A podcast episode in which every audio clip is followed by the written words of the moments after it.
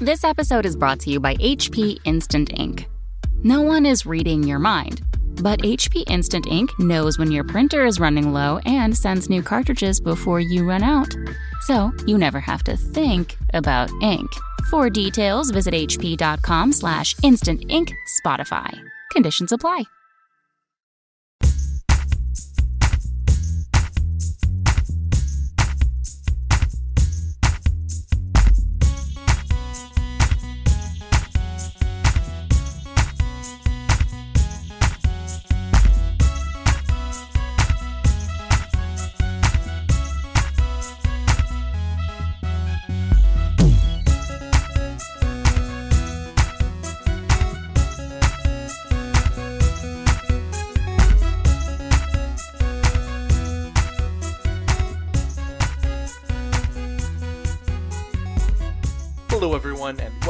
To Chapter Tactics. This is your 40k podcast that focuses on playing Warhammer 40k competitively at all levels of the game. I'm your host, Mr. PD Pob, and with me I have Sean, the best Morgan, Hey.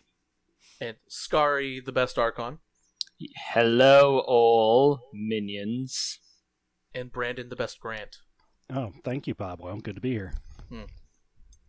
And uh, Brandon, what kind of Grant are you? Are I don't uh, know what that means. Is, is there A more loan, than one? like a stu- a student loan, a federal grant. Uh, if you're the best kind, what is the best grant? the actually- surname Grant. Ah, fair enough. Movie All star right. grant. Movie star grant. Oh, yes. that is a grant. That is a money given to you to become a movie star. That is what a movie star grant is. I need to find out what program is running for that. I can use a little bit of that. Anyways, today's episode we're going to be talking about our personal futures in the ITC.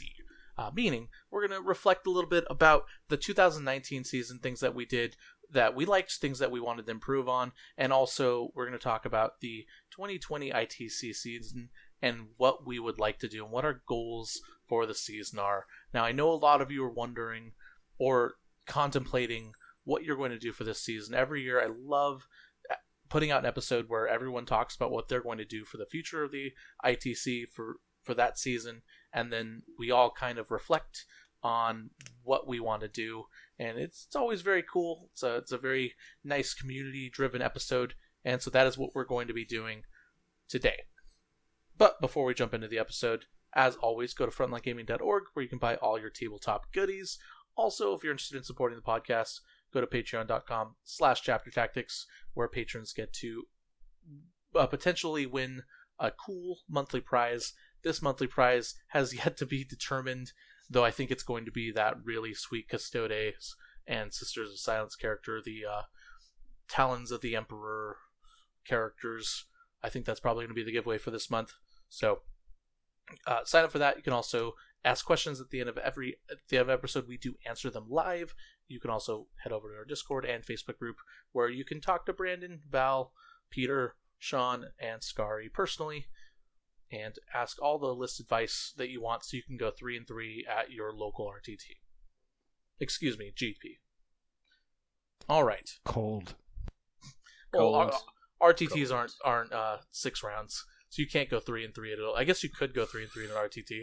Just like get six of your buddies together and play six rounds in one day. Yeah, it's possible.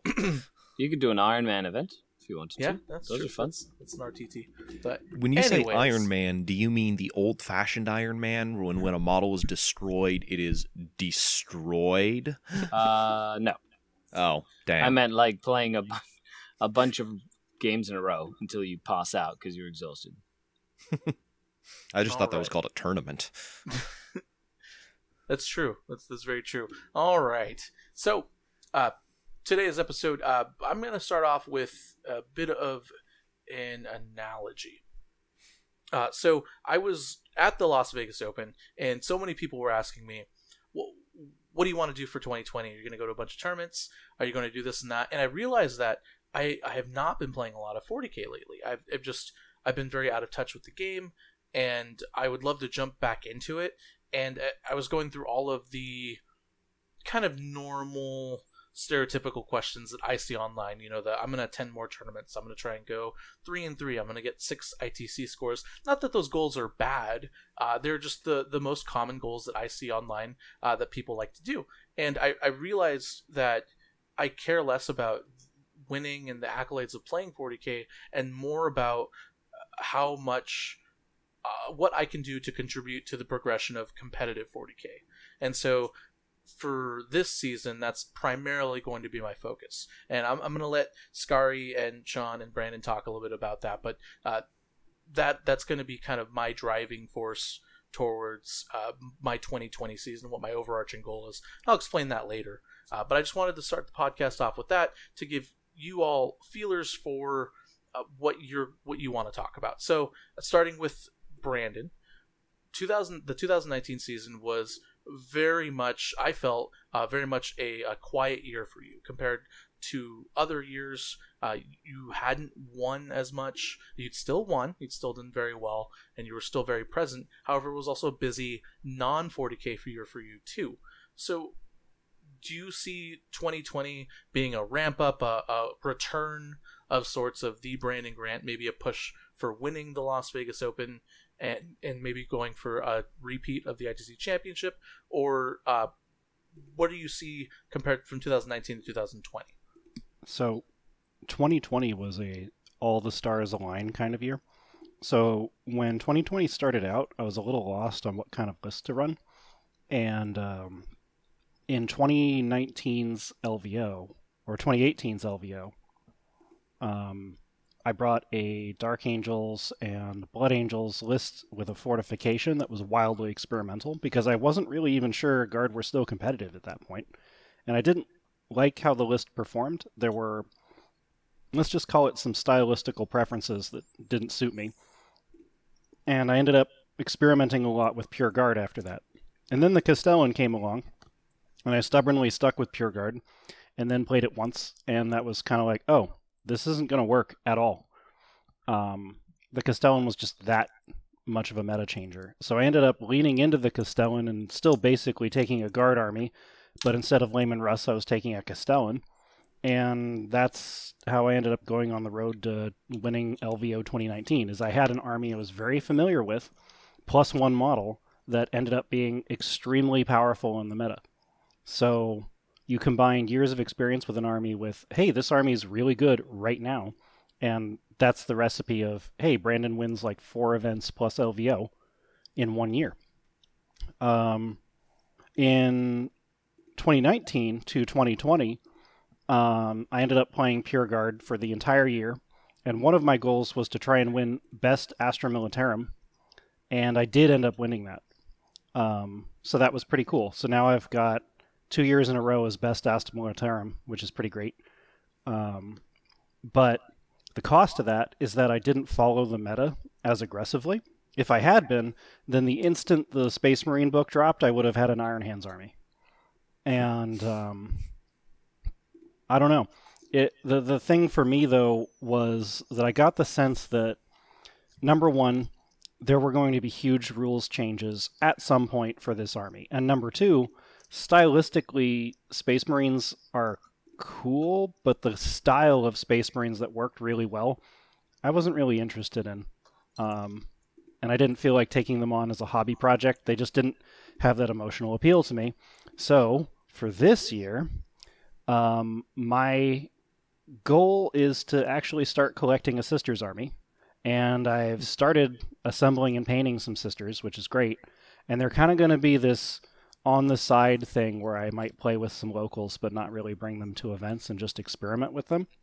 Because stylistically, they really appeal to me. Uh, the way they play on the tabletop is basically uh, a shotgun blast to the face um, because they try and get up really close to you and then just completely unleash on you, um, either in melee or shooting or both. Um, so it's definitely stylistically a list that appeals to me, and also in the sense of it doesn't build a Death Star very well. So I don't like when 40k moves into a Death Star direction. I never have. Um, and I'm trying to stay away from that for as long as I possibly can until we inevitably slide back into 7th edition and I'm running a Bark Bark Star again. but for as long as I can stay away from that, the better. And then finally, I do want to keep getting better at guard, and I've been experimenting with the new Psychic Awakening rules, and they're really fun, and they've changed the way guard can play. So that was welcome, because I do want to go in August to the now WTC and uh, play the best damn guard that I can and show the world what the United States has to offer 40k.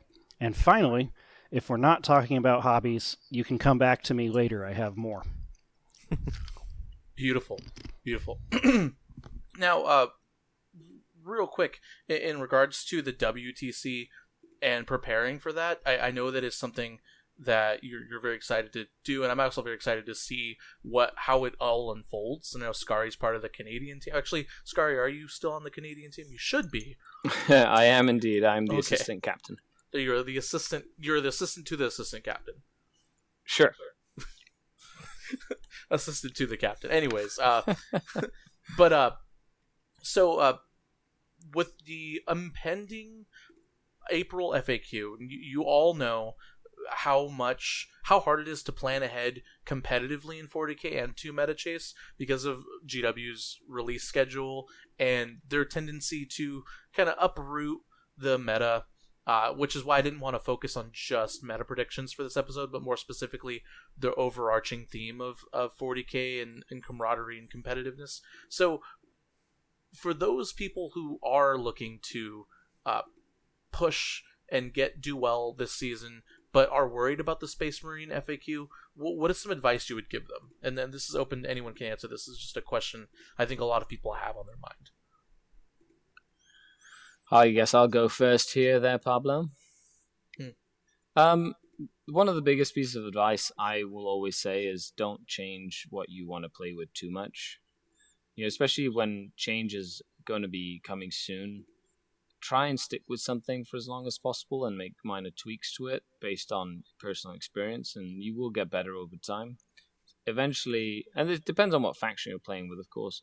But Space Marines, like if you're worried about Space Marines, remember that big nasty things have come and gone in the history of the game, and you know soon Iron Hand Broviathan Dreadnought list will be in the history books as another you know double lash spam or double lash submission or you know crazy paladin star bomb that that um, made all the wounds go on different models and was really annoying. So just take a deep breath and play your game and try play something that you have fun with so that uh, you don't get disheartened, really. Hmm. Good advice. Yeah, and following back to what I was saying earlier, um, if the army appeals to you emotionally, just from the way it looks and the way it plays on the table, there's a far better chance you're going to stick with that army in the long run and have fun with it. If it's a flavor of the month list, but it goes against everything that you want to do on the table, then that's a recipe for having a bad time. Hmm. okay, so Scary, yeah, that we're on you. You're you're going. You're the assistant to the captain on the WTC team, and you obviously you have that on your mind. You also have uh, you've been growing your channel a lot, which is so cool. I'd love to see you grow Scarredcast, and you are very much a fixture in the community now. So, what are some what are your plans for the ITC 2020 season? Not just from a competitor standpoint, but also from a content producer standpoint. What are some things that maybe are different from 2019 and your own growth as a content producer that you want to improve on? So it's crazy to have so many moving parts all at once, and um, so yes, you have to sort of compartmentalize those goals. Uh, personally, in terms of uh, gaming in the ITC. I've been um, second best Drukhari player two years in a row right now. And uh, this year, I didn't go to LVO, which sort of solidified that, but I missed out for top Drukhari by, I want to say, like 0.8 of a point or something like that. Like it was it was almost nothing. So um or point like it was decimal points worth. So this year definitely want to try get that top Drukhari player.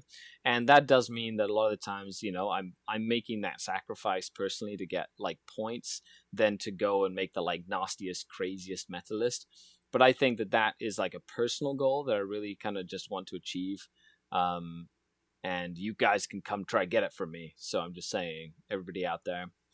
And um, and uh, from like a content producer um, goal, I you know working with the Art of War team has been super super fun with Nick Nanavati and Richard Siegler and the whole the whole Art of War brand and team in uh, helping build a, a, a very strong competitive 40k community around the brand and also helping players build better lists and coaching different people into like playing competitively.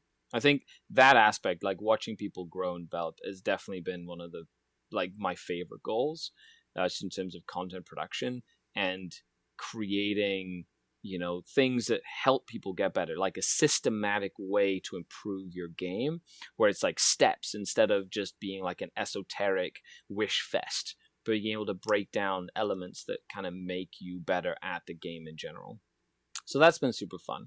And last but not least as a gamer dad um, mm. it's been really cool to have my son. He's going to be turning eight soon.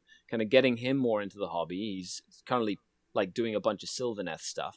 But I want to be I'm going to be filming a series on like you know like just like Age of Sigmar battle reports and other stuff that's with my kid to be like gamer dad like hangouts or whatever. And i'm i'm, I'm kind of doing like a more family based stuff like that as well that kind of supplements the hard competitive stuff with hey we all live our lives and we all have like you know families that are growing and how do you get your kid into it and you know what do you play? and things like that. So so just kind of branching out in that whole like wholesome hobby family fun thing.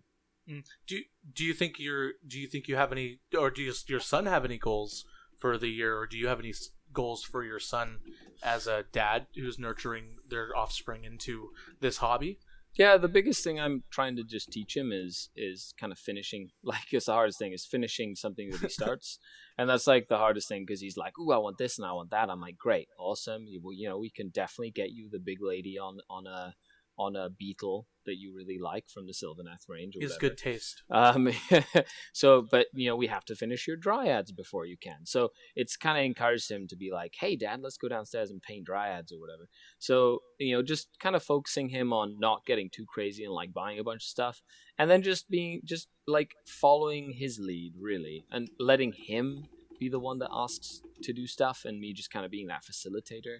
I think that's been really fun but uh, but filming it and kind of showcasing it to the to, to the world or having sit and paints or whatever on Twitch with my kid, that's going to be like a goal as he gets more comfortable with it. Nice, nice, and uh, real quick, I, just because I it's a burning question. Age of Sigmar was that was that what he picked, or was that kind of like where you let him?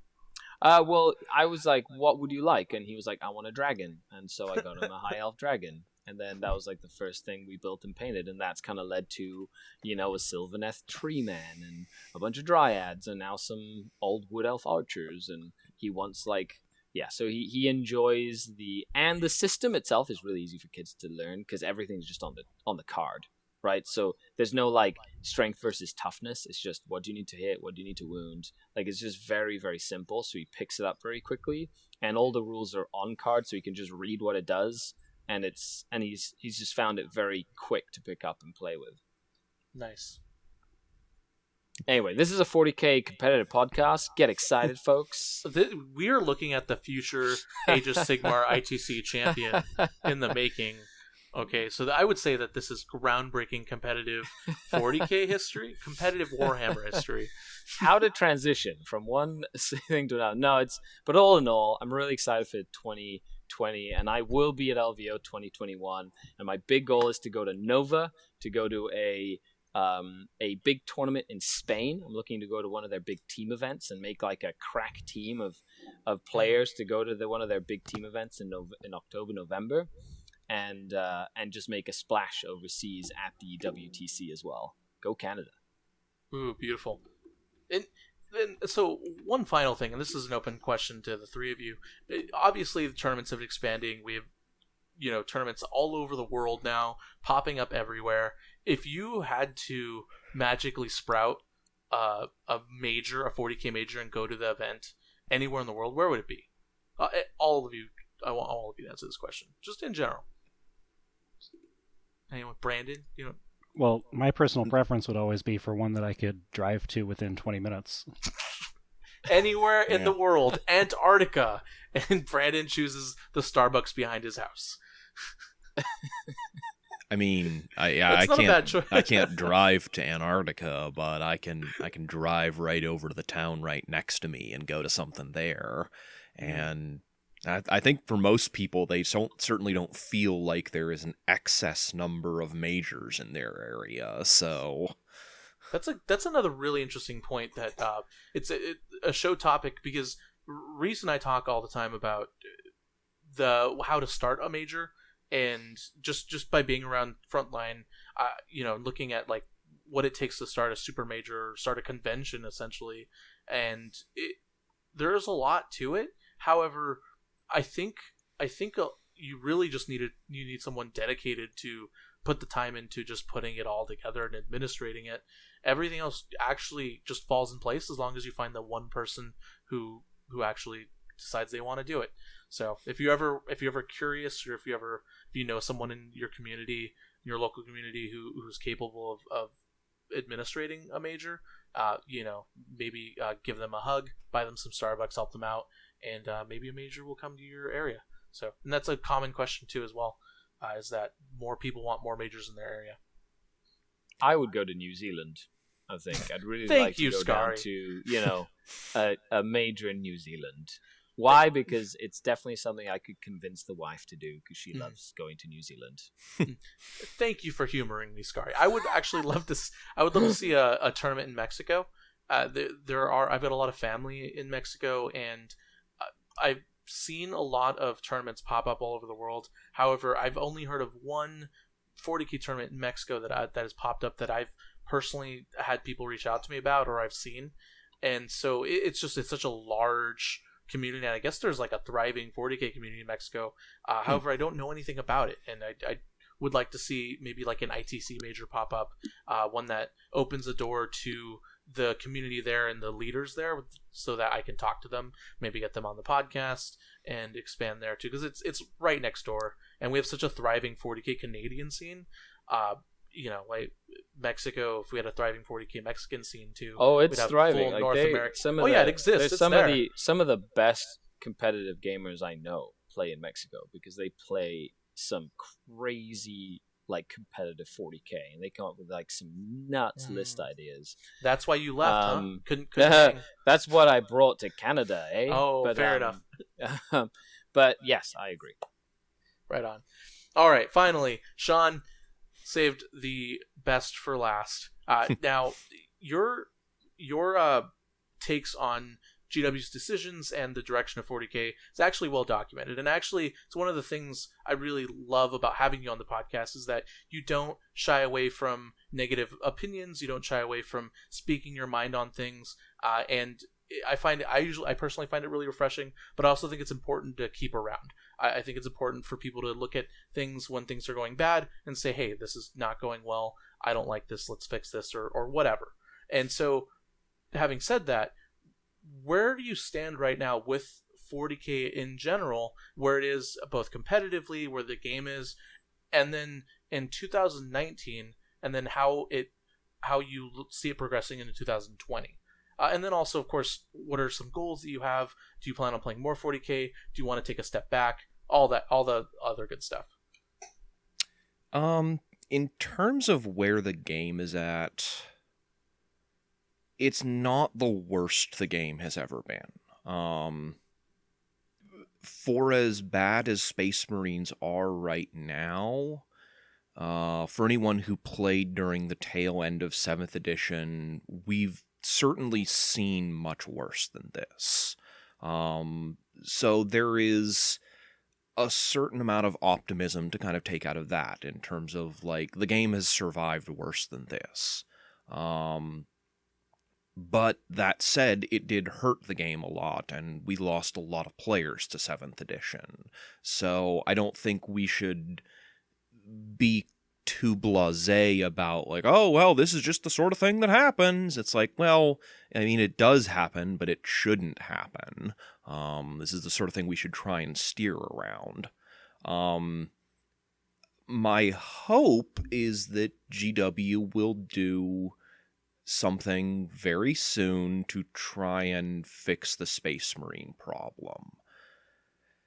As we've talked about in the past, I don't really know what that is, um, but something has to be done, and I think there's more and more agreement in the player base on that front.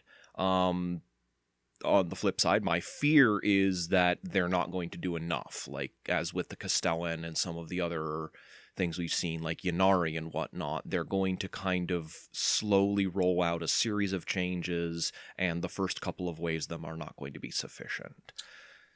So I'm kind of expecting we're going to see at least two to three more months of very strong Space Marines, and then probably six more months of strong Space Marines. Um, and to that end, I've just kind of said, like, I don't, I, I don't like playing armies that aren't towards the top of the list, and so I'm just going to play Space Marines. I don't like it, but that is what it is.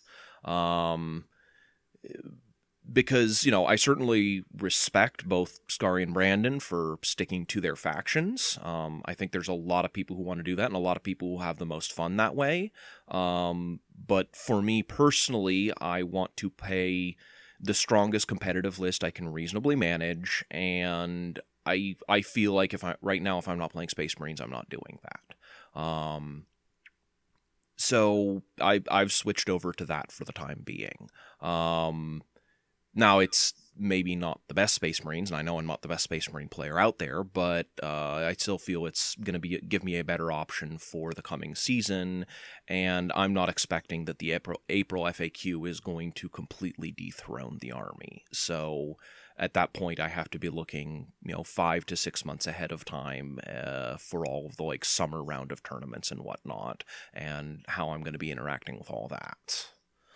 Now, so if for someone who who's in the same boat as you, for maybe they're they're making the decision to switch to Space Marines because they want to continue playing 40k, they want to continue going to tournaments, and Space Marines is just the best option. Um, yeah. What What do you think? uh, do you think that people can wait to make that decision after the FAQ, or do you think they should just make that decision now? Um I mean, you certainly could wait. There's a, a, fairly solid argument for holding off on that decision, and it will probably depend a lot on what your personal resources are, what sort of dedication to your your hobby creation and all of that. Uh, because it was for me in part that I could do a accounts as army using a bunch of my Chaos Space Marine stuff.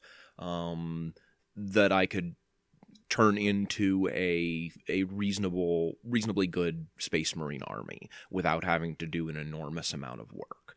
And not everyone else is necessarily in that position. Um, so eh, i think that's going to have a lot of factors involved. But um, if you are kind of like staring down the barrel of that gun and wondering, okay, what am I going to do for this coming season? And what am I going to do for the next six to eight months? Um, I I think it pays to look at all of the potential options for what happens. I mean, mm. we could see no change at all. I don't think that's what we will see, but it's possible.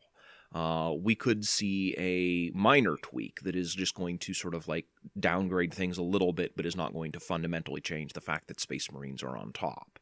Um, and we could also see a major rollback of things um, where Space Marines are hit so hard in so many key units that they are no longer the best list. Uh, I don't think that's very likely either, but it is possible. Um, so if you're looking at that, you have to consider all of those options and how each of those are going to affect you and what you do. Um, personally, I look at that and it's like if Space Marines are unchanged, then my army is unchanged, obviously.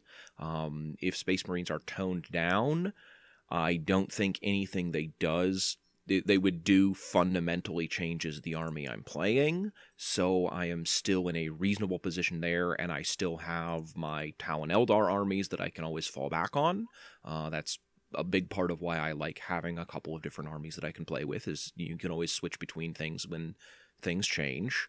Um, And if they completely ruin Space Marines and they are back in the garbage bin and everyone hates them and they're stupid and worthless, um, then not only do I have my other armies to switch to, but the Space Marines that I am playing now, I can just go back to using them the way I was using them before as Chaos Space Marines. Um, and I haven't spent you know 900 or $1000 on an army that i didn't really like in the first place and is no longer any good uh, and i think that's a, an important thing to consider is like if you're chasing the meta and if you're sort of shifting your armies and preferences to deal with whatever's on the field um, you have to be prepared for that army to to some degree or another be invalidated Mm. uh, and be either ready to just accept that as like well i spent the money and now it's gone and i don't actually care or have another way to use the army that's going to still get you some enjoyment out of it And that and that actually goes to calls back to what Scary said too, about the advice about Yeah. uh, picking an army or, or Brandon as well, um, picking an army that you enjoy aesthetically, and uh, yeah that, it, that fits you. and uh, that is very important. Like even when you are chasing the meta i still feel like you should be trying to do something you enjoy with it.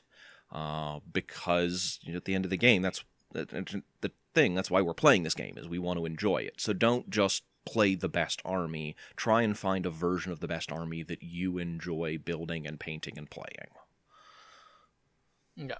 Now, personally, uh, where you want it, where do you want your 2020 ITC season to go? What direction would you like to do? What are some personal goals for yourself?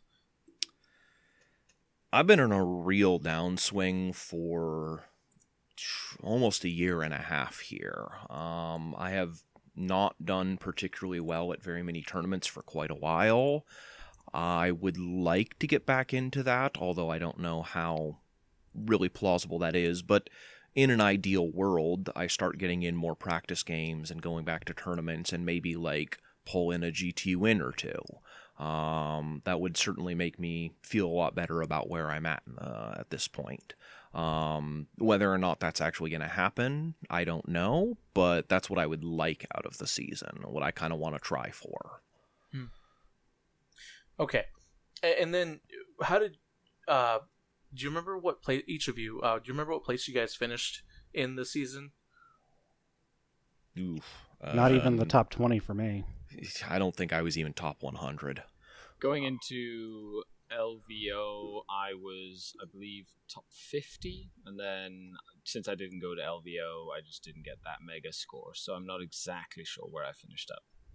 Well, it, so I was looking through the ITC rankings a couple days ago. Uh, I did not finish very well at all, uh, as expected. Uh, even though I, I did, I think I did play my full six six games.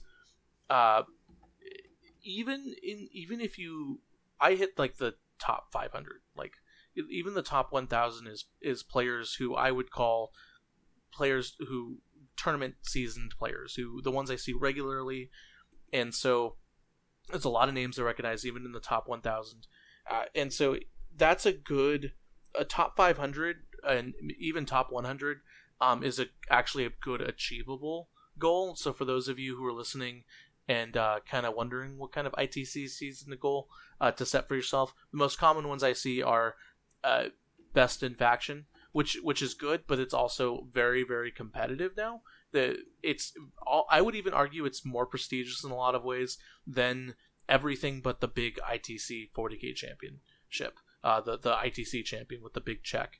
Uh, a lot of people care more about their best in factions. It's it's a, a much more obtainable, reasonable goal to people. However, it's very very very difficult. You're still only only you know 25 or 30 plus plus people can win a best in faction award, ITC best in faction award, compared to you know 18,000 people in ITC, right? So it's still a big deal. Uh, I think a top 100 or even top 500 uh, goal is something that uh, everyone should shoot for if you want to improve, and that's it's kind of a good barometer.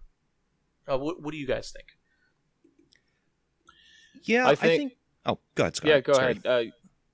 I will take this time to talk. Um, um, so I think that that the you know going for best in faction as a goal is definitely something that's very attainable for a lot more people. And uh, you know, I know a lot of people that go for some of the more obscure factions. You know, just knowing the, that there won't be as many people that kind of go for it. It also rewards someone who is very passionate about faction and might not necessarily be the most competitive faction at the time in the meta, but uh, there's something that you want to sort of showcase your skill set with. You know, if you feel like you're the best Space Wolf player, and Space Wolves have been, you know, the the lowest of the low all all for you know a couple of years, but you're like, hey, out of out of all the Space Wolf players, I am the best Space Wolf player, and it just gives you that sort of outlet to really sort of measure yourself against people who are as dedicated as you are, and I I think that's that's really awesome. And within the faction specifics as well. You have like factions that are very focused, like Drukhari or Asuryani, but then you have the the soup factions, which in and of themselves are probably a little bit more competitive, mm-hmm. as it allows people to sort of mix and match. So the Aeldari faction is definitely more contested than this just the straight Drukhari faction. Mm-hmm. Yeah, yeah, absolutely. Yeah, and I think Scary has a very good point in that um, playing for best in faction allows you to kind of aim for the best of both worlds, where you can try and be competitive and play your best and bring a strong list and improve yourself as a player, but you can do so within a sort of bounded field uh, where you are able to kind of say like I I might not win this tournament, but if I get seventh place, that's going to actually give me a lot of points towards my best in faction and maybe push me to the top. Um, so it, it can help you keep your passion for the hobby and for a particular faction if you really are locked onto one of those um, while still allowing you to play competitively. And I think that's something that a lot of people do enjoy. Yeah, absolutely. Uh, Brandon, do you have any more input to add to that? Well, you guys already know that my focus is on playing armies that I like first, generally, and then focusing on competitive second. So it's kind of a coincidence about LVO. But um, it is really important that there's something that keeps you playing the game, and I would definitely prioritize keeping your uh, interest in the hobby high over trying to follow the flavor of the month. Okay. Uh, yeah, and and that's actually another reason why I love uh, you know, talking about future goals is it does give people uh, chances to stay in the game. Uh, you know, um, people are more likely or less likely to walk away from 40k if they are planning to go to Nova with their buddies, or you know, uh, get a specific accolade that they want that's achievable. So it's important to take a step back and look at what's uh, achievable for yourself and then lay out kind of a basic roadmap to how to achieve that. And so, uh, one final thing before we kind of move on to the little second back half of the topic on the podcast is uh, I wanted to talk about my own personal ITC 2020 season goals, and they very much do and will affect the listeners uh, because I want to focus more on community outreach and community effort across the entire competitive 40k community. Uh, one thing that I absolutely loved about the Las Vegas Open this year was everyone's ability to get together and create something special. Uh, and I am talking a lot about the the Ocho Las Vegas Open cast. There were multiple content creators who came in, asked questions, offered to help, uh, were interviewed, and were just generally a part of the the whole thing. And also, that many people reached out to me to collaborate on specific projects and other things. Some I can talk about, some have already fallen through because that is the nature of planning and uh, human nature. But what I realized was there's so much capacity for us to get together as a community and it's as community leaders to create some amazing things whether it's uh, a tournament in a new area or in a cool cool new scene um, or a new country or it's a program that everyone ends up using or a tournament a big super major convention that everyone can kind of rally around as other than the las vegas open or the wtc you know fantasy 40k all these different things all these different innovations were created by people getting together uh, for the love of the game and doing something and uh, doing something for 40k and for their peers. And so I want to focus on that. I want to focus on how I can expand the Frontline Gaming Network personally. I definitely want to start a new podcast somehow. I don't know if it's going to be 40k focused, which which I know this is a competitive 40k podcast, um, but this is kind of like a future plug. Uh, I I don't know yet. I would like to start another podcast sometime and also expand in some of the Frontline Gaming Network work. I know John Damaris is doing a great job, and he also just announced a new podcast, a 15 minute daily podcast as well, where he just talks about what was going on in competitive or in uh, 40k in general for the day, which is so cool. That that kind of content is always great for, in my opinion, great for the community. And so I kind of want to just put a little bit more into that.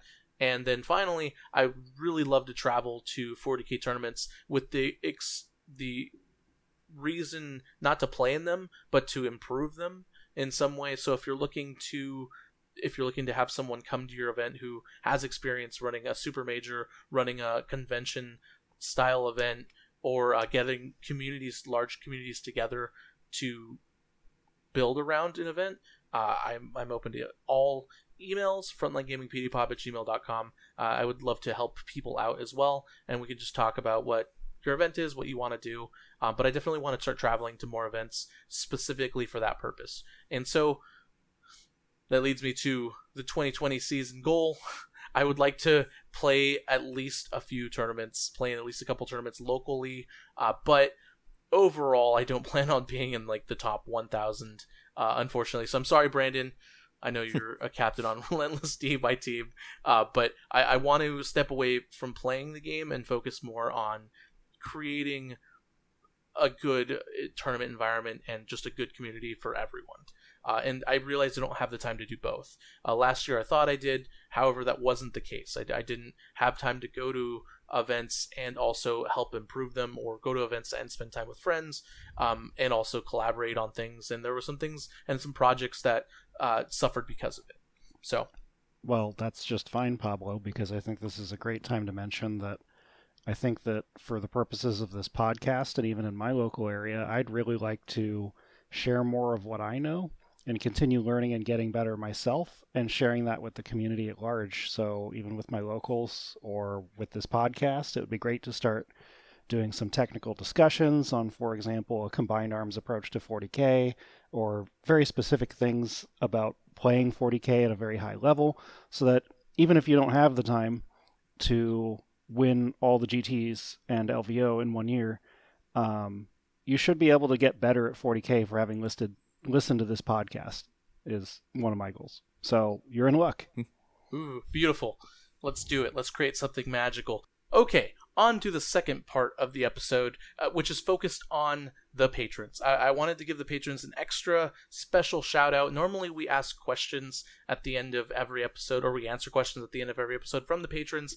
However, uh, a lot of the patrons reached out and just talked about their goals. And so, if you're looking for some inspiration for your own personal 2020 ITC season goals, this will be kind of kind of your part of the podcast. Uh, these are all people in varying stages of the hobby of the game of 40k uh, whether they want to uh, they're attending their first event or they've never attended a competitive 40k event all the way to wanting to win their faction and and being in a position to actually do that so we're going to talk about their we're going to answer their questions and also talk about their goals and uh, hopefully we'll be able to help them out. And then also, once again, if you're interested in stuff like this, being a patron, go to patreon.com slash chapter diaries. Okay, so first off, we're going to talk with patron, talk about patron Nathaniel. He wants to go at least 500 or better at Adepticon, and then the goals for the rest of the year are to go to one or more G tier major, and then getting first in an RTT.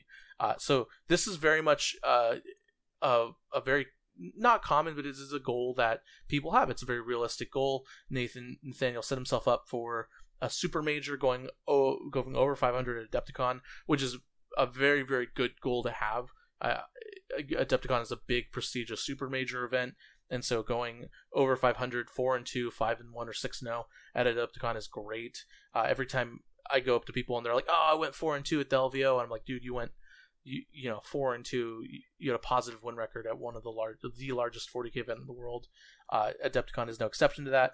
And then uh, going to one g tier major i know that can be very difficult. However they are prop they're all sprouting up in more and more places uh, all over. It's it's getting there's more and more resources for TOs now than there ever were before to upgrade their made their events to GTs and majors, and there are more and more TOs getting into the game and trying to uh, grow their communities. And so, going to one should be, I think, it should be obtainable for most people in the ITC in uh, North America and Canada and uh, all over the world. Not so much. I know we're still working on that. oh, and I guess Europe as well. But um, anyways, and then getting first in an RTT, that's actually something I've never done. I've gotten first in a GT, but never an RTT. Every time I get into an RTT, I, I usually just end up losing one round or or not taking it seriously or just. So I've never won an RTT. You have a bad uh, run in with a Maleceptor. The, that was that was actually Adepticon. No, I know, I know. yeah, abs- oh yeah, every single time. Oh yeah, yeah. I, I go to an RTT and there's just a Maleceptor like on the table every single time, and it's Uh, as soon as you beat it, though, you can make it your sigil, Mandalorian style. I, I don't. Yeah, yeah, that'd be kind of cool. Just have like a Mandalorian helmet, and a sigil, the the pauldron. So, anyways, all right. Uh, next, uh, patron John Smith. Uh, is, their goal is to be a top Tyranid player, and I'm imagining ITC, and also the top Tyranid hobby track. Now, th- that's actually something that is. It's not new because it's always been an option that you could do is win ITC best overall or best hobby track and best general in the ITC, uh, be the ITC champion. However, it, it's something that that I'm seeing more and more uh, people try to do. Like uh, for example, Jim Vessel. Jim Vessel could have been our first double crown. Uh, we don't have a triple crown yet. Uh, a lot to horse horse racing. Uh, actually, I don't know. I don't I don't horse race. Triple crown is horse racing, right? I know there's someone I believe so. I know there's someone like like sitting on their horse track right now listening to this podcast, like screaming at me. They're like, yeah. Anyway, yeah, it is because the Kentucky Derby is the the Kentucky Derby is part. Anyways, so uh, Triple Crown, someone who wins the ITC Championship, uh, the ITC Hobby Track, and uh, I don't know, maybe AOS. I don't know. We don't have any super prestigious awards. Maybe we'll and have to create a faction third one. one. It'd be faction. Oh, and their faction one. one, right? Or Perfect. or winning, you know, L- yeah, well, I I don't know. Let us know in the comments down below uh, which one you think should be the triple crown. We should we should just have a triple crown award, separate. Anyways, but uh, you know, being top, being the top faction player already very very difficult, very very prestigious, and then being top tier in hobby track as well. Uh, that's super great.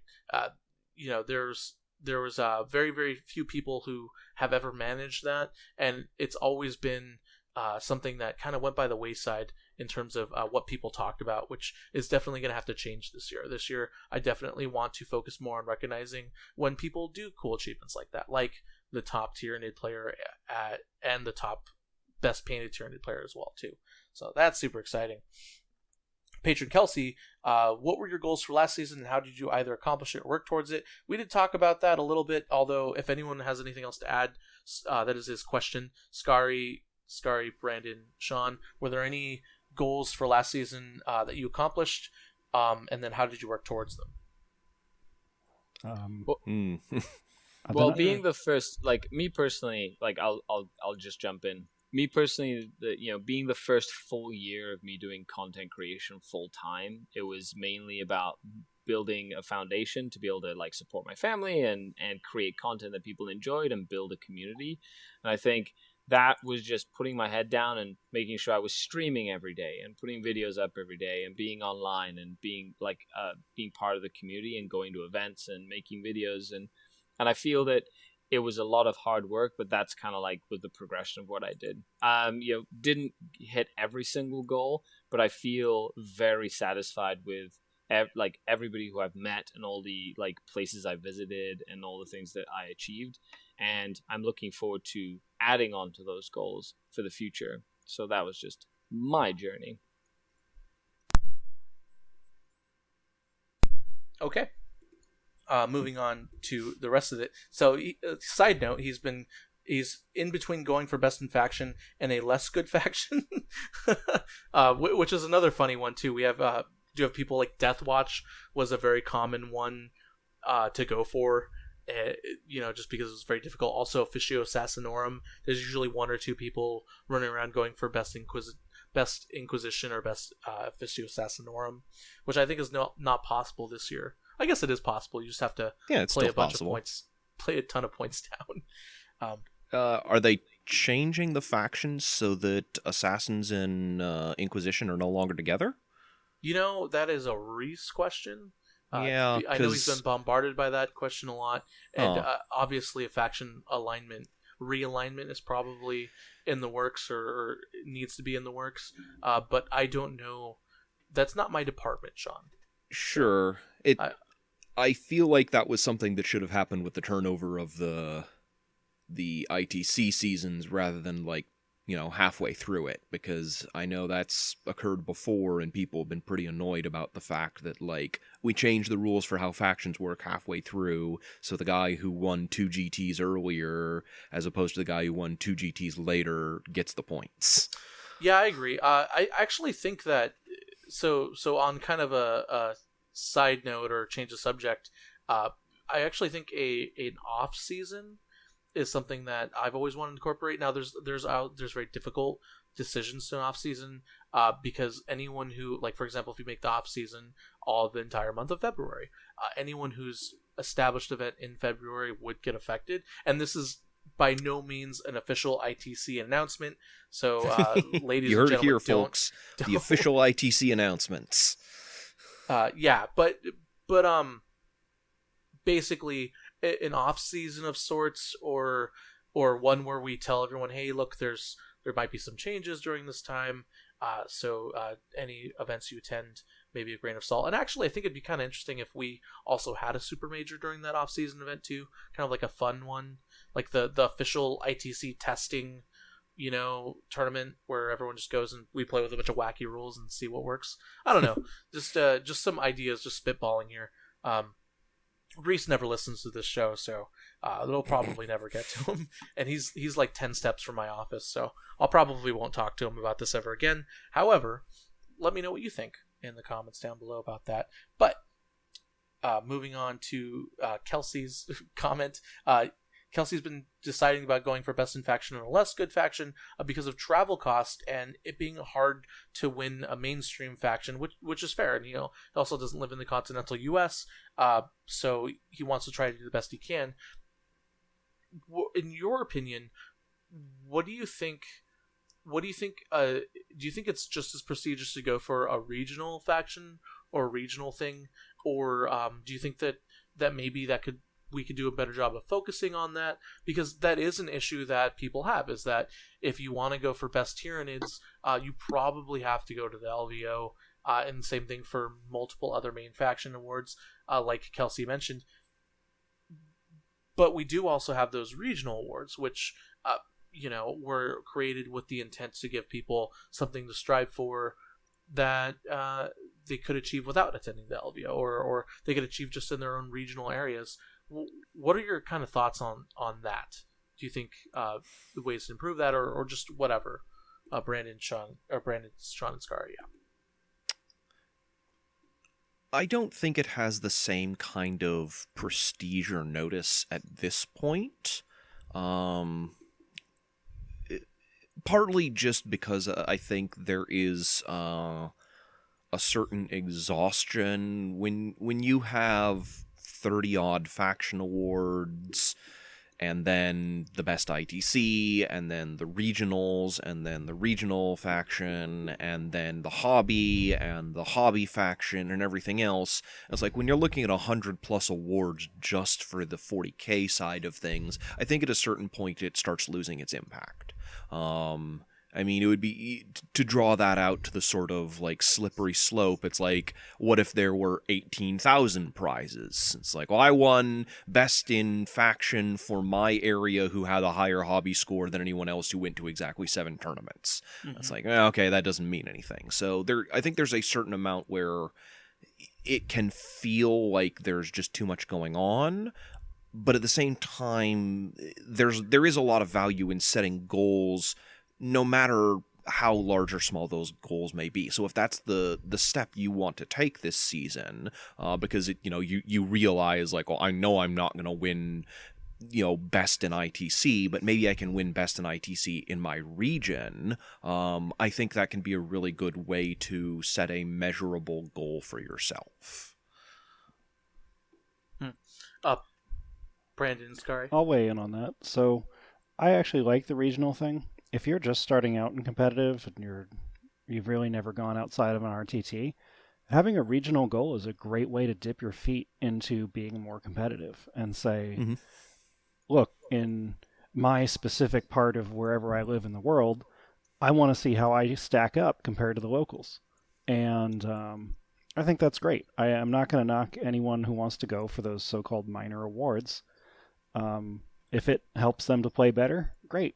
Otherwise, yeah, in the grand scheme of things, I'll say that none of these awards matter much. It's just nerds handing out trophies to each other for playing with toys.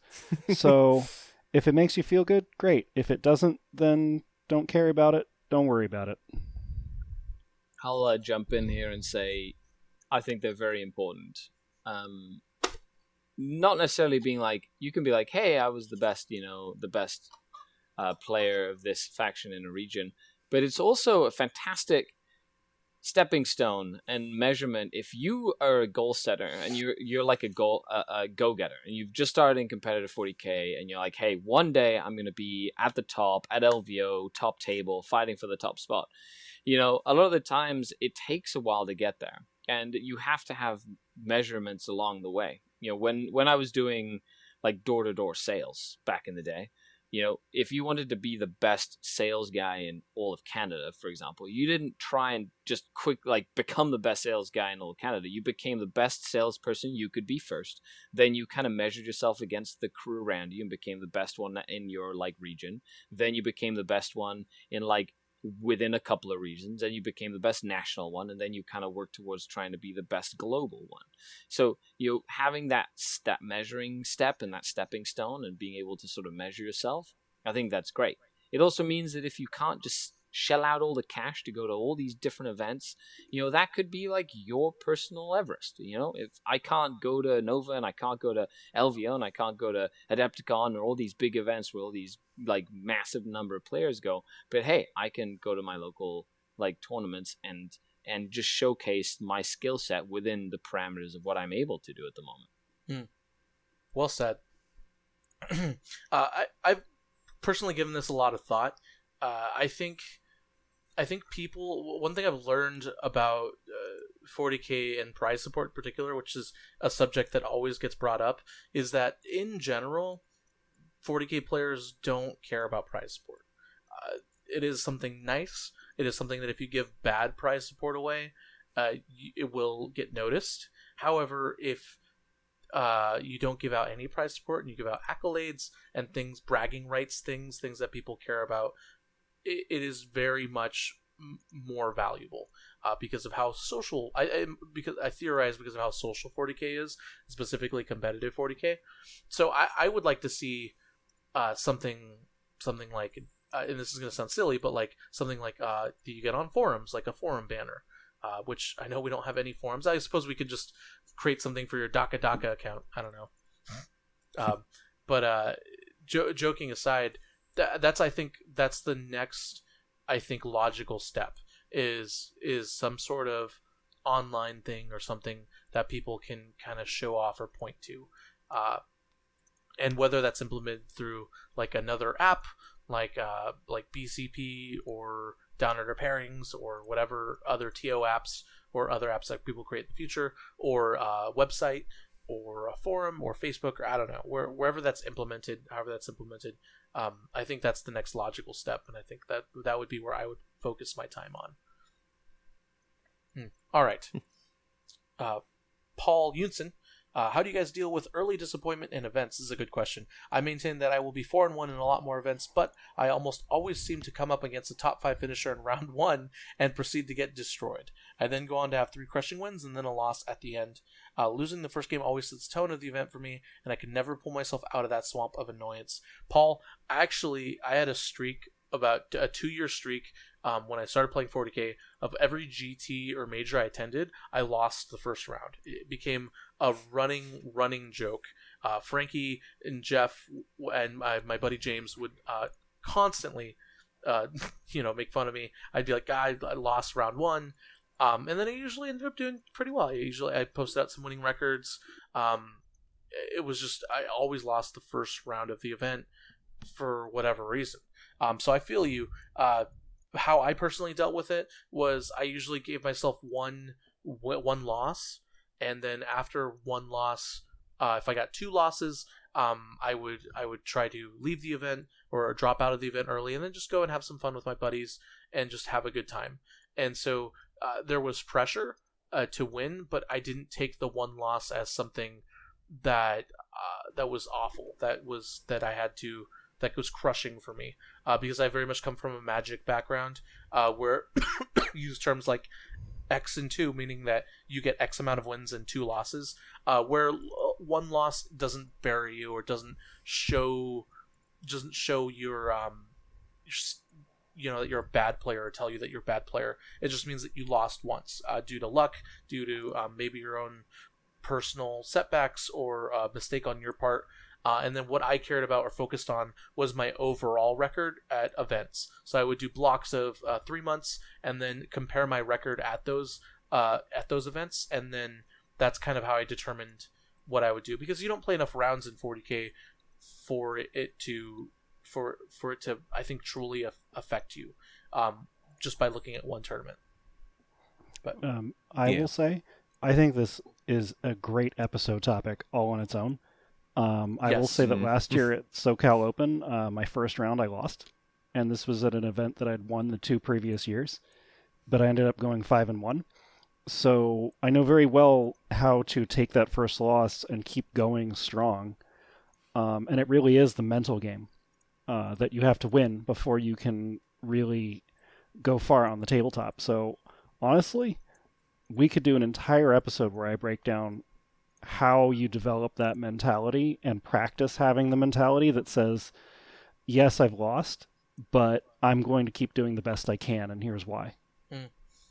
Yeah, it's pretty good. And we we've the only episode we've covered so far that comes close to the topic is uh, we do have an episode on dealing with tilt. Uh, that is, I think, a couple years. I think it's like a year and a half old now, so we might have to do an update on that but, too. But it's a really, really good episode. Um, I had to believe Brandon and Jeff were on it too. Um, mm-hmm. So if, if, you're looking for some 40k chapter tactics nostalgia, uh, it was very much vintage Jeff and Brandon. We just talked about Tilt. It was a really good episode. No, I will say it's key to being an uh, insanely good player at this game is to take yeah. everything in stride. And developing the mentality is not easy and takes practice, and it's not going to happen right away. Super important. Yeah. Super, super, super. Like I cannot stress what you just said enough yeah, we we honestly could do a whole episode on it pretty easily. I would love because to. it is probably the most underrated and under discussed skill is the ability to take not bad luck and and mistakes, but also even like full on game losses in stride. Just uh, just typing in my show notes, mm-hmm. just typing in the notes, uh, writing it down. Good episode ideas should always be logged and used later. Okay. Uh, uh, patron Nick yeah. want, has a funny kind of statement, not a question. Um, he played over twice as many games in the U.S. instead of his home country Ireland in the last year. So uh, um, his goal is to play more games in his own country or continent instead of out in the U.S. Um, uh, that that's actually really interesting. I, am really glad that someone has has this kind of a, a quote unquote problem. Um, it, it's definitely it's definitely uh, cool to travel to other events. I think the U.S. right now is is um, in my opinion a bit of a mecca for competitive 40k, uh, with the exception of some events outside of the U.S. Um, but you know we have the Las Vegas Open, we have Nova, we have Adepticon, all three big events that uh, for different reasons are very very worth going to and definitely worth traveling to and uh, taking the time to go to them um so it, yeah, uh, I think I think that's a very good problem to have. Is that people are going to more events out of their country than in their country. Um, uh, Neil, who by the way is an amazing snooker player, uh, patron Neil. Um, goals differ from player to player, as, soon, as some people can play several games a week and play and play in two to three GTs a month. Uh, the one goal I think all players should have is being better at 40k, is being a better 40k player they were than the year before, with what time they have for the hobby. Um, and then he breaks down being more efficient, like listening to podcasts uh, and clinics and uh, watching tournaments on Twitch. And uh, Neil is very much someone who who is absolutely phenomenal at his his chosen sport, which which is not 40k. And I, I know he probably doesn't have a lot of time to play 40k. However, he's a pretty good 40k player too. And so that's some great advice from a, a professional in another game or in another sport. Um, is to uh, efficient, be efficient with your time, and and kind of immerse yourself in not just playing it if you don't have time to play it, but also all of the podcasts and everything else too. So that's actually a good goal to set for yourself as well. Is listen to more chapter tactics. Maybe sign up for a, a Patreon month or two on chapter tactics or, or the art of war, which is probably your better option if you want to get better at the game. Uh, but also, uh, you know, just immerse yourself more. Get into Facebook groups. Uh, try and uh, reach out to players, really good players in your area. Uh, try and open up conversations. Join a team. Um, I know a lot of really, a lot of players on Relentless D, which is the team that Brandon and I are on, um, have really blossomed uh, just by doing this. Nick, for instance, uh, Nick just won a GT this weekend, so congratulations, Nick, if you're listening to this. Uh, and uh, you know, just last year he he wasn't playing as much 40k, and you know now look at him, he's won a GT, did really well at the LVO. Um, and so just uh, you know keep that in mind that there's different ways to get better other than just playing. Although if you have the choice of playing in tournaments is i think the fastest and best way to get better at 40k however if you don't have the time definitely listen to a ton of content and you can that's the key you can kind of do it at your own pace as well right Mhm. depending what your goals are absolutely uh Tim wants to know if one of my goals is to personally beat the Brandon Grant in three straight matches. Um, that's not going to happen ever. I don't play Brandon enough, unfortunately.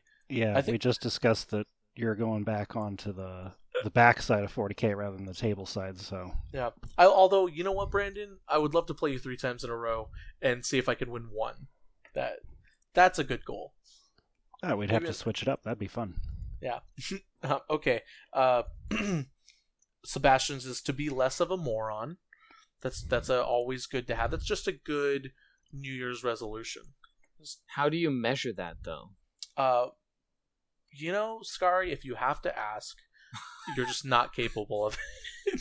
See, because when you set goals, folks, you want to make sure they're smart goals, specific, attainable, right, realistic against a time frame, and uh, and measurable. It's one of the main things about setting goals is you have to be able to measure that goal. How do you measure something so esoteric? Uh, you know, I, I will, I will, tell, I will take a s- stab at it, Scary, by saying this one simple trick. Uh, the next time you see an argument on Facebook or online that you disagree with, just close the tab.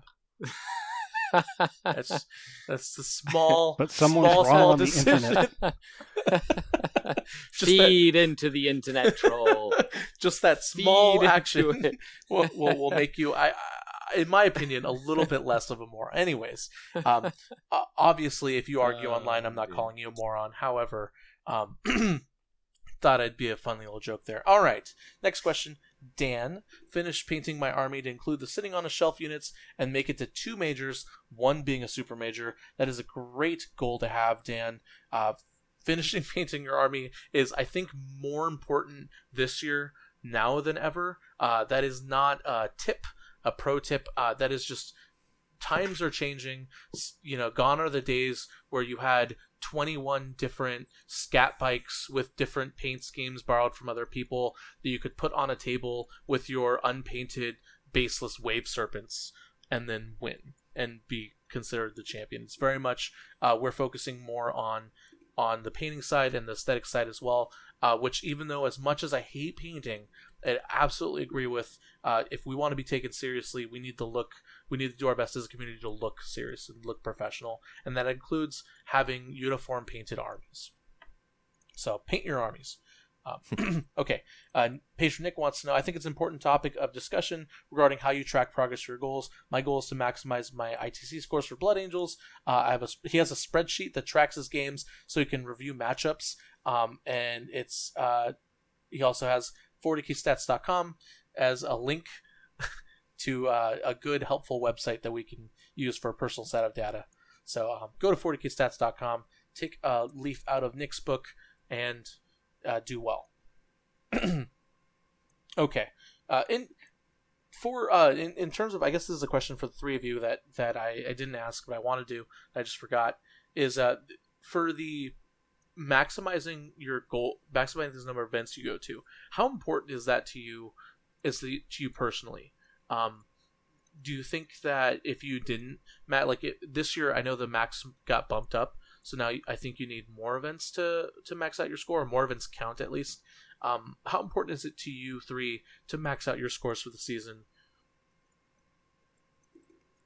Max out meaning. Uh, meaning you. I'm sorry. Uh, so what the ITC with the ranking, you get tracked up to a certain amount of games of tournaments that you attend. In this case, it's the, for this year. I believe it's six now. It got bumped up by Oh, one. Okay. Yeah. And so, what we mean by maxing out your scores is you can't you can't get the max the highest number of points you can by having five out of six events played. So at the end of the year, every because your sixth event that would normally be tracked is zero because you never played in that event, you'll always be at le- a disadvantage to people who have played six actual events. And so the goal is is to get to six events, and that maximizes the amount of points you score. Because obviously, even if you even if you get one hundredth place at that final sixth event, you'll and you get only ten ITC points. Ten ITC points is still more than zero ITC points.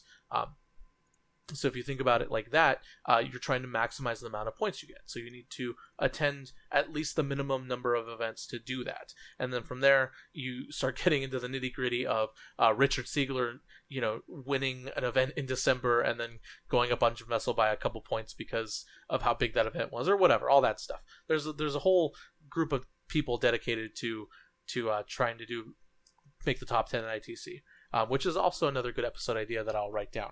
However uh, Nick wants to maximize his ITC scores for Blood Angels, uh, which is smart.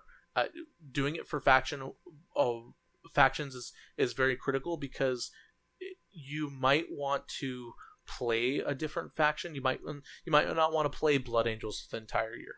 And so what you can do is you can aim to get six events with Blood Angels and then switch to another faction.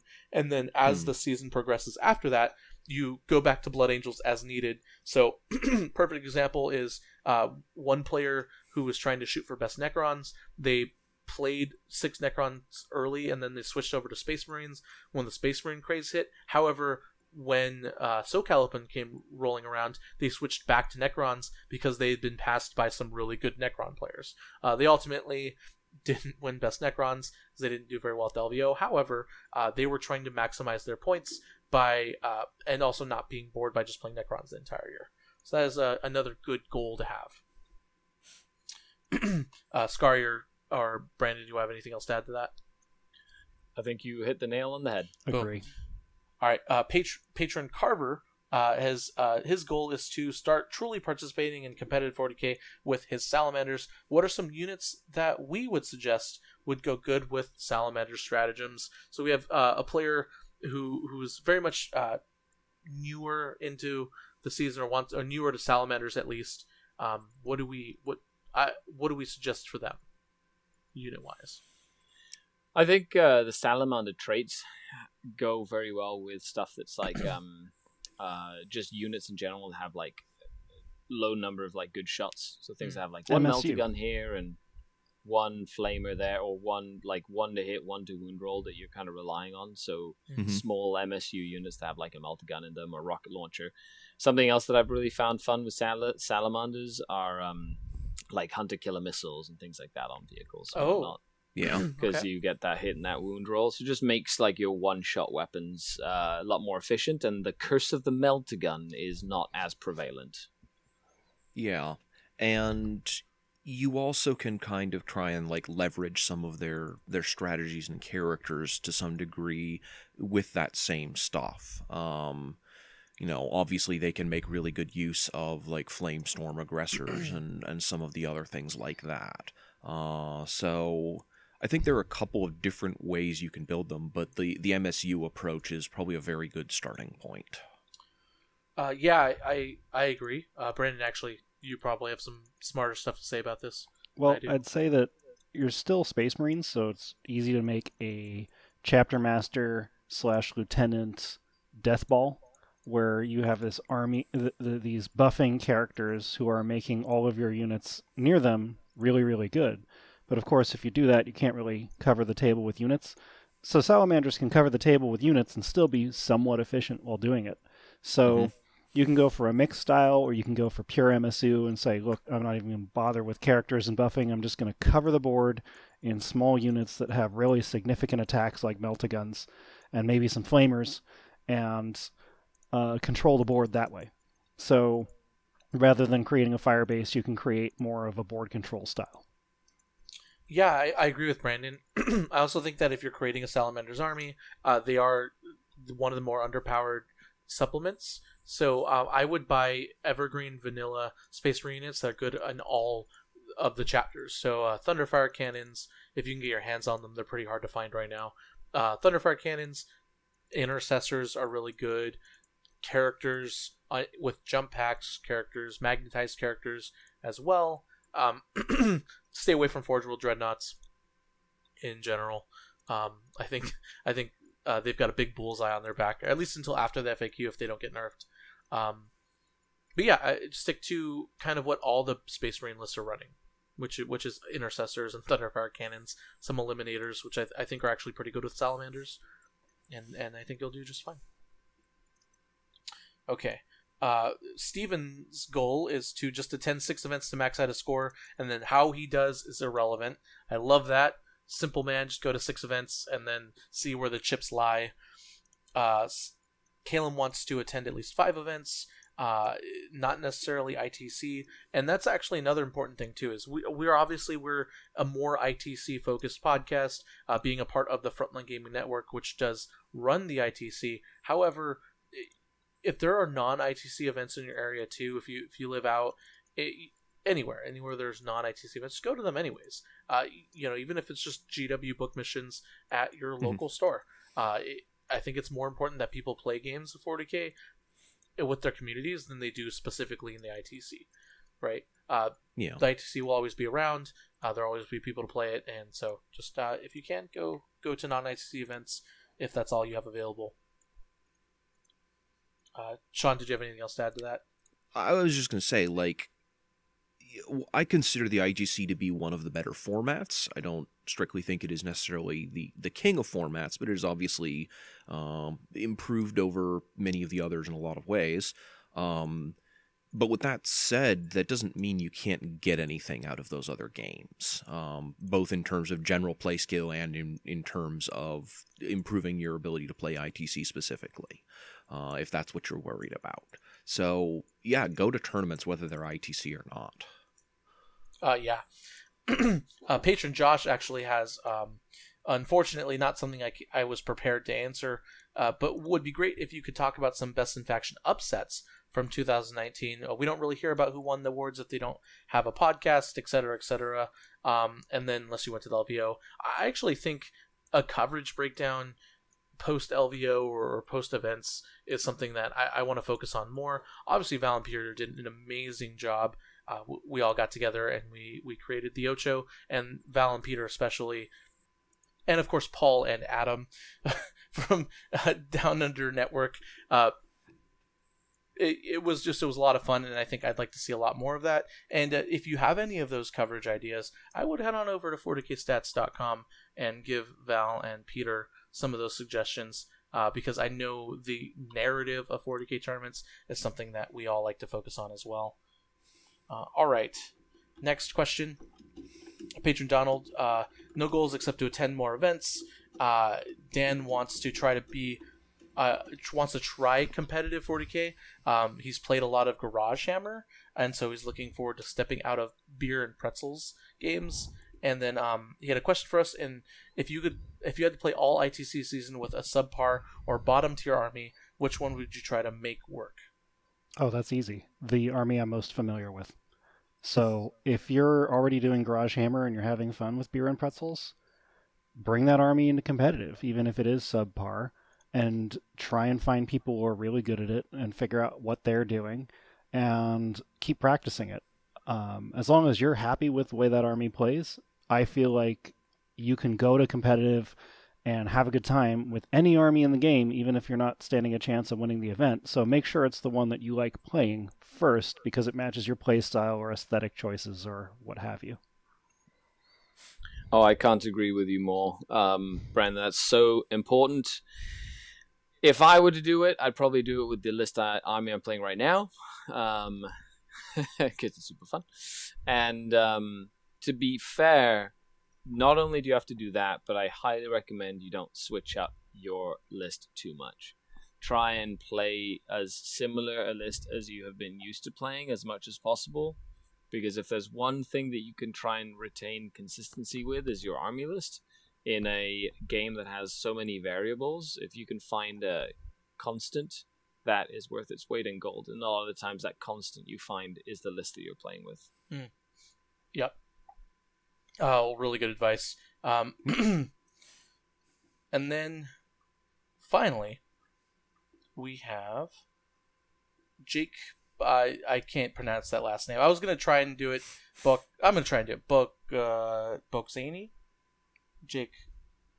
Anyways, question: How would one become more involved in the hobby track competitions. All events in my area say they report IC, but I've never seen or heard about them reporting to the hobby track. And then for his goals, he wants to learn two new painting techniques and apply them across an army to improve my hobby skills. And also wants to lose less at tournaments. Uh, so to answer your question, Jake, unfortunately, TO th- there is a learning curve with ITC TOs.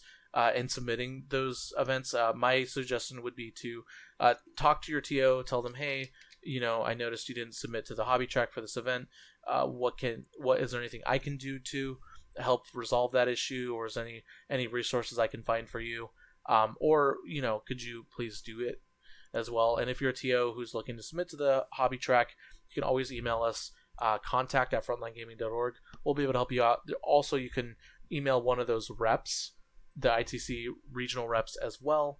And if you don't think a regional rep applies to your region, you're probably wrong. We have a regional rep for every region. Uh, you just might it just might not be apparent um, which who your regional rep is. So there's yeah. that. The list is up on the Frontline Gaming like website. Yes. So you can go to the like the ITC area and look up your regional rep and encourage your TO to reach out to the regional rep because the regional rep uh, a lot of the times will be able to help out with that.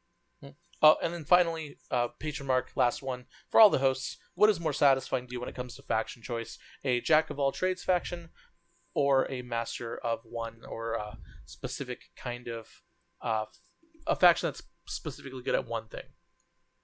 So, all or nothing factions, or jack of all trades factions. I'd go all or nothing. I'd want at least one thing that I can do better with my army every game, and then a second level thing where it's like, okay, this one army does this way better than me, even, but I have this that I can fall back on. Uh, if I do Master of None, then my opponent's always going to have one or two things that are significantly better than what I do, possibly all three. Um, so my choices are limited. Also, if you have a Master of One army, the choices you make are far more limited, so it's far easier to do it correctly if you're doing a jack of all trades list and the strategy changes significantly every game that you have to play, then it requires a lot more practice for you to master it simply because every game is going to be a different tactic from your list. Hmm. Interesting. Yeah, 100%. Yeah, I'm definitely with Brandon here. Is the um Yeah. Oh, sorry, didn't mean to interrupt. Uh, I mean, I, I didn't really have a lot more to add to that. I think Brandon hit the nail pretty squarely there. If you can leverage one strength, it doesn't matter what your weaknesses are. Mm. And uh, something that I definitely would add to that is it's very important to understand sort of like what type of player you are. Like one of the one of the main things that we do at the Art of War when we start coaching uh, someone is somebody comes in and has a whole bunch of different ideas, but a lot of the times it helps to just focus what type of player you are. You're either a very sort of aggressive player, or you're a very passive type of player, and a lot of the times your faction choice or something that fits your play style will be based around you know your own sort of like instinct and mentality when it gets to the table. Not only do you end up having a lot more fun with it, but like the strategies and tactics involved with that specific army tend to make a lot more sense if they if they sort of reflect your way of playing the game because mm. you either want to grab 30 Wulfen and run at someone even though that's not the best you know in terms of this the meta right now but like some people are like that where they just like rush at the opponent or they're like a you know a, an army that just kind of like sitting back on the board edge and just shooting people to death right and that can really change your your like faction pick if you haven't made your choice yet hmm. Well said. Uh, I disagree with all three of you. However, my m- my opinion does not matter because the three of you are all better players than I am. So, uh, moving on to the end of the episode. Thank you so much for listening. You are all the best listeners in the world. If you want to catch more from Skari, Skari, where can they find you? So you can find me over at The Art of War and or Scardcast on YouTube, Twitch, Patreon, Facebook, Instagram, Twitter, you name it. Mm. Beautiful. Sean? Uh, we're working on getting some more episodes of In the Finest Hour out here. There's been a lot of hurdles in the past few months, but hopefully by the end of February we have an episode out and available for everyone, and that'll get posted to our usual podcast feed and as well as competitive 40k and whatnot. Hmm. He's also being modest. He writes articles for our frontlinegaming.org, and there's some of the most read continuously for long periods of time articles on the blog. I'm sorry, that doesn't us. ring any bells for front front what? Front frontline plus or something. It's like a cat thing. I don't know. Oh, oh it's one of those internet cat sites. I know those. there you go. And then finally, uh, Brandon, where can they find you? At our Patreon, if you're interested to talk to Brandon Grant, you can sign up for patreon.com slash chapter tactics. He is in the Facebook group and uh, does actually answer questions in there. I believe you can also find Brandon at uh, www.robotsarinvading.com. 01001.com. Yeah, it's a complicated binary code to get on it has a uh, reverse uh, captcha filter where you have to agree that you are a robot. now you do try not to put too much information in, or you get blue screens. Hmm. Absolutely. Uh, actually, Brandon, I'm sorry. Do you have any? Do you have any plugs you want to add to the, the episode? That is a negative. Uh, looks like uh, Brandon is muted I'm also right. I'm very sad to say that robotsarinvading.com is not an actual website. I just oh. had to oh. go check. Then um, sorry, I was explaining things while muted. Uh, I don't have anything to plug at this time, but thank you guys. Fair enough. We've all left the mute button on the mic at least once. I was talking. I just mm-hmm. didn't realize. all right. Um, and then uh, finally, of course, you can head on into the comment section on YouTube on frontlinegaming.org uh, or any of the comments on uh, Spotify and uh, the other places you can find this podcast, and let us know what your ITC 2020 season goals are. You don't have to do it here. You can go on to Signals, The Art of War, or 40k Stat Center, and just shout at them what your ITC 2020 season goals are. And when they ask, just say it was on Chapter Tactics. So, uh, listen to the Frontline Gaming Network. It is your stop for all things podcasting. And of course, as always, have a good one. Bye.